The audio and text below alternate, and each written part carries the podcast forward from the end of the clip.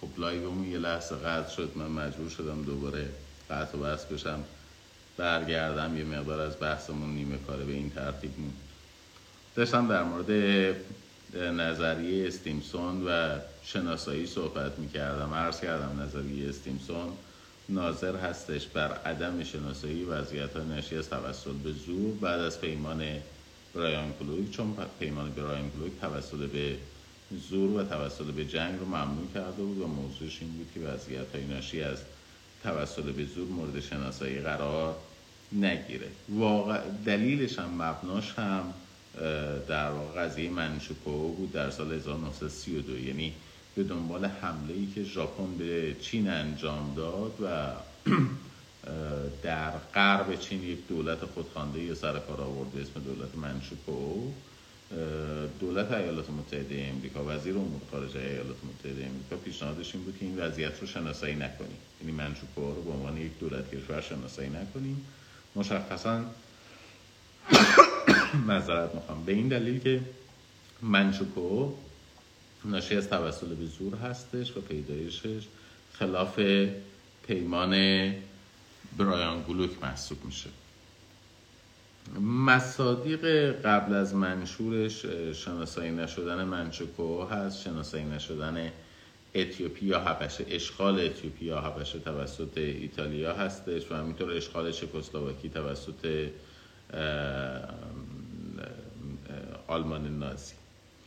در منشور ملل متحد خود مسئله عدم شناسایی وضعیت‌های ناشی از زور به صورت مستقل صریحاً مورد شناسایی قرار نگرفته، اما در منشور بوگوتا تصریح شده به اینکه وضعیت‌های ناشی از زور شناسایی نمیشه. در منشور بوینسایرس بهش اشاره شده، در اعلامیه اصول حقوق بین الملل بهش اشاره شده و همینطور در رویه شورای امنیت، یعنی در شورای امنیت هم این تقاضا از کشورها صورت گرفت که وضعیت رودزیا رو که در اشغال آفریقای جنوبی بود مورد شناسایی قرار نده.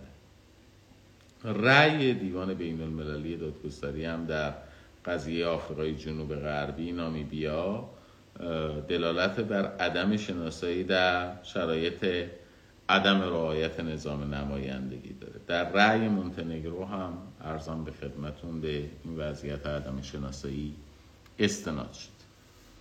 خود مفهوم شناسایی دو جزء پیدا میکنه، یکی شناسایی دولت کشورها و دیگری شناسایی حکومتها. شناسایی کشور شامل شناسایی حکومت اون کشور نمیشه، یعنی به رسمیت شناختن حکومت اون کشور. البته طبق اصل بقای دولت کشورها به عنوان یک قاعده آمره، تغییر حکومت تأثیری در استمرار دولت کشور نداره، یعنی اگر حکومت تغییر پیدا بکنه، کما اینکه مثلا در ایران اتفاقی که افتاد در سال 1357 انقلاب به پیروزی رسید و با پیروزی انقلاب جنس حکومت، شکل حکومت دستخوش تغییر شد، اما تغییر شکل حکومت دلالتی بر اینکه دولت کشور نیاز به شناسایی مجدد داشته باشه نخواهد داشت. البته هم شناسایی حکومت و هم شناسایی دولت کشور هر دو جنبه اعلامی دارن و هیچ کدوم جنبه تأسیسی نخواهند داشت. باز دوباره بحث زمان شناسایی حکومت هم مطرح هستش. اصولاً بعد از اینکه دولت بتواند کنترل داخلی توان اجرای تعهدات بین المللی رو به دست بیاره، باید مورد شناسایی قرار بگیره، یعنی دولت باید بتواند اعمال کنترل مؤثر بکنه و بعد از توانمندی اعمال کنترل مؤثرش هستش که باید مورد شناسایی قرار بگیره. مواردی از نقضش هم البته دیده میشه، مثلا حکومت ژنرال فرانکو در اسپانیا که علیه کمونیست ها در واقع اعلام جنگ کرد، با وجود اینکه مادرید در اختیار کمونیست ها بود. در سال 1936 حکومتی که ژنرال فرانکو تشکیل داد و هنوز هم مستقر نشده بود، اسپانیا رو در اختیار نگرفته بود، توسط آلمان و ایتالیا مورد شناسایی قرار گرفت حتی قبل از اینکه بتونن در واقع مادرید رو به تصرف خودشون در بیارن. پس بنابراین اصولاً باید شناسایی حکومت در زمانی اتفاق بیفته که کنترل مؤثر وجود داره، اما مصادیقی دیده شده که پیش از پیدایش کنترل مؤثر هم یک حکومت شناسایی قرار گرفته. گاهی اوقات هم یک حکومت مورد شناسایی قرار نمیگیره،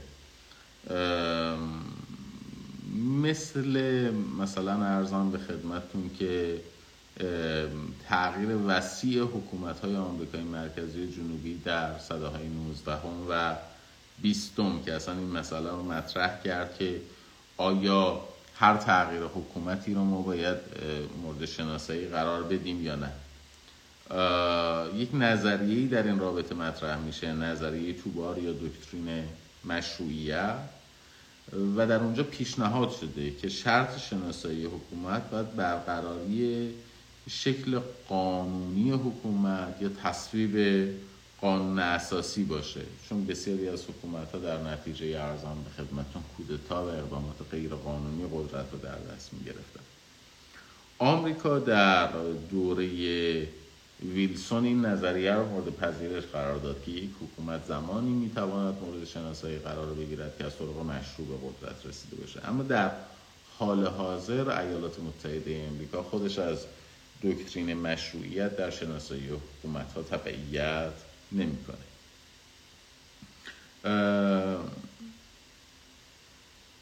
همینطور این پیشنهاد مطرح شده است که حکومت هایی رو که بر مبنای زور تشکیل میشند هم مورد شناسایی قرار ندهند. باز دوباره این نظریه هم نظریه‌ای نیستش که به صورت کامل مورد پذیرش قرار گرفته باشه. تقریبا میشود گفت که از همون نظریه توبار مأخوذ هستش و به عنوان نظریه به تانکور ازش یاد میشه. عدم شناسایی حکومت‌هایی که ناشی از اعمال زور هست. این نظریه دیگه هم مطرح شده، نظریه استرادا که اساساً شناسایی حاکمیت دخالت در امور داخلی کشور و مورد نیاز نیست. هیچ کدوم از این نظریاتی که عرض کردم فراگیر نشدن، یعنی چه نظریه توبار، چه نظریه به تانکور و چه نظریه ارزان به خدمتون استرادا به عنوان نظریه‌های فراگیری در نیامدن. ملاک و معیار این هستش که یک حکومتی اگر بتواند کنترل مؤثر سرزمین رو در اختیار بگیره، اما از اینکه به نظر ما مبانی مشروعیتش درست باشد یا نباشد، مثلا شکل قانونی، نظام قانونی رو تونسته باشه در کشور برقرار کنه یا نتونسته باشه، محصول اعمال زور باشد یا نباشد، به هر حال مورد شناسایی قرار میگیره. خود شناسایی رو تقسیم میکنن به شناسایی دو جوره و شناسایی دو فاکتور. منظور از شناسایی دو جوره یک نوع اعلامیه شناسایی است که در واقع مستلزم شناسایی حاکمیت یک کشور هم هست. اصولا دقت داشته باشید، اگر تصریح نشده باشه که شناسایی دو جور است یا دو فاکتور، فرض بر این است که شناسایی دو جور است. ویژگی شناسایی دو جوره این هستش که قطعی و غیر قابل لغوه و تنها راه بی اثر کردن شناسایی دو جوره قطع روابط دیپلماتیک، که البته باز دوباره شناسایی هم مسترد نمی‌کنه، صرفاً به قطع روابط دیپلماتیک منجر میشه. شناسایی دو فاکتور یک شناسایی عملی، موقتی و قابل لغو تلقی میشه. نتیجه اون هم انعقاد توافق‌های موقت و اعزام نمایندگان دیپلماتیکه.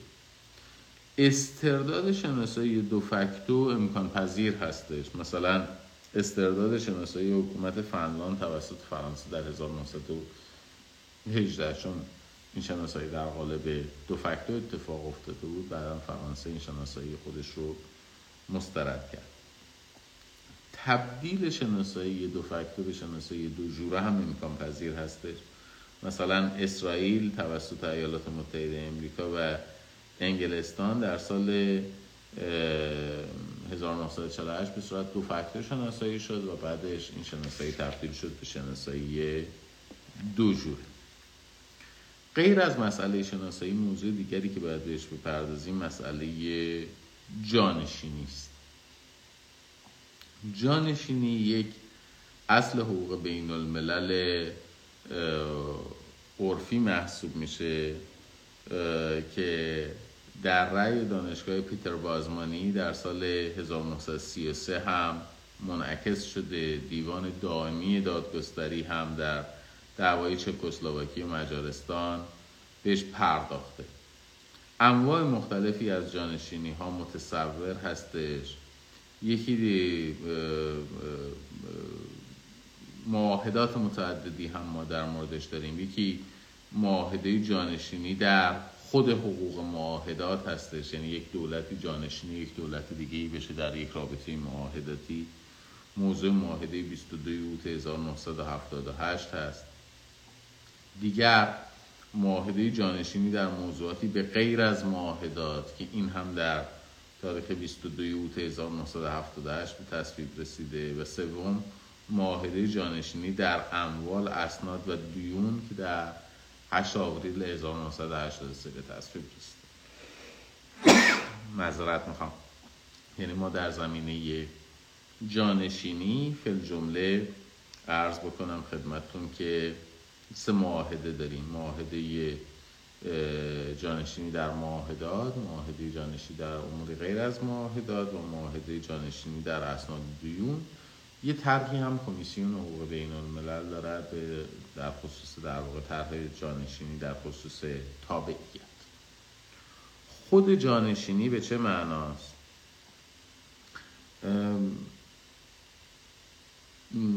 تعریف جانشینی میشه که یک کشوری، یعنی کشور جانشین، به جای یک کشور دیگه یعنی کشور پیشین، در یک سرزمین معین عهده‌دار روابط بین المللی بشه.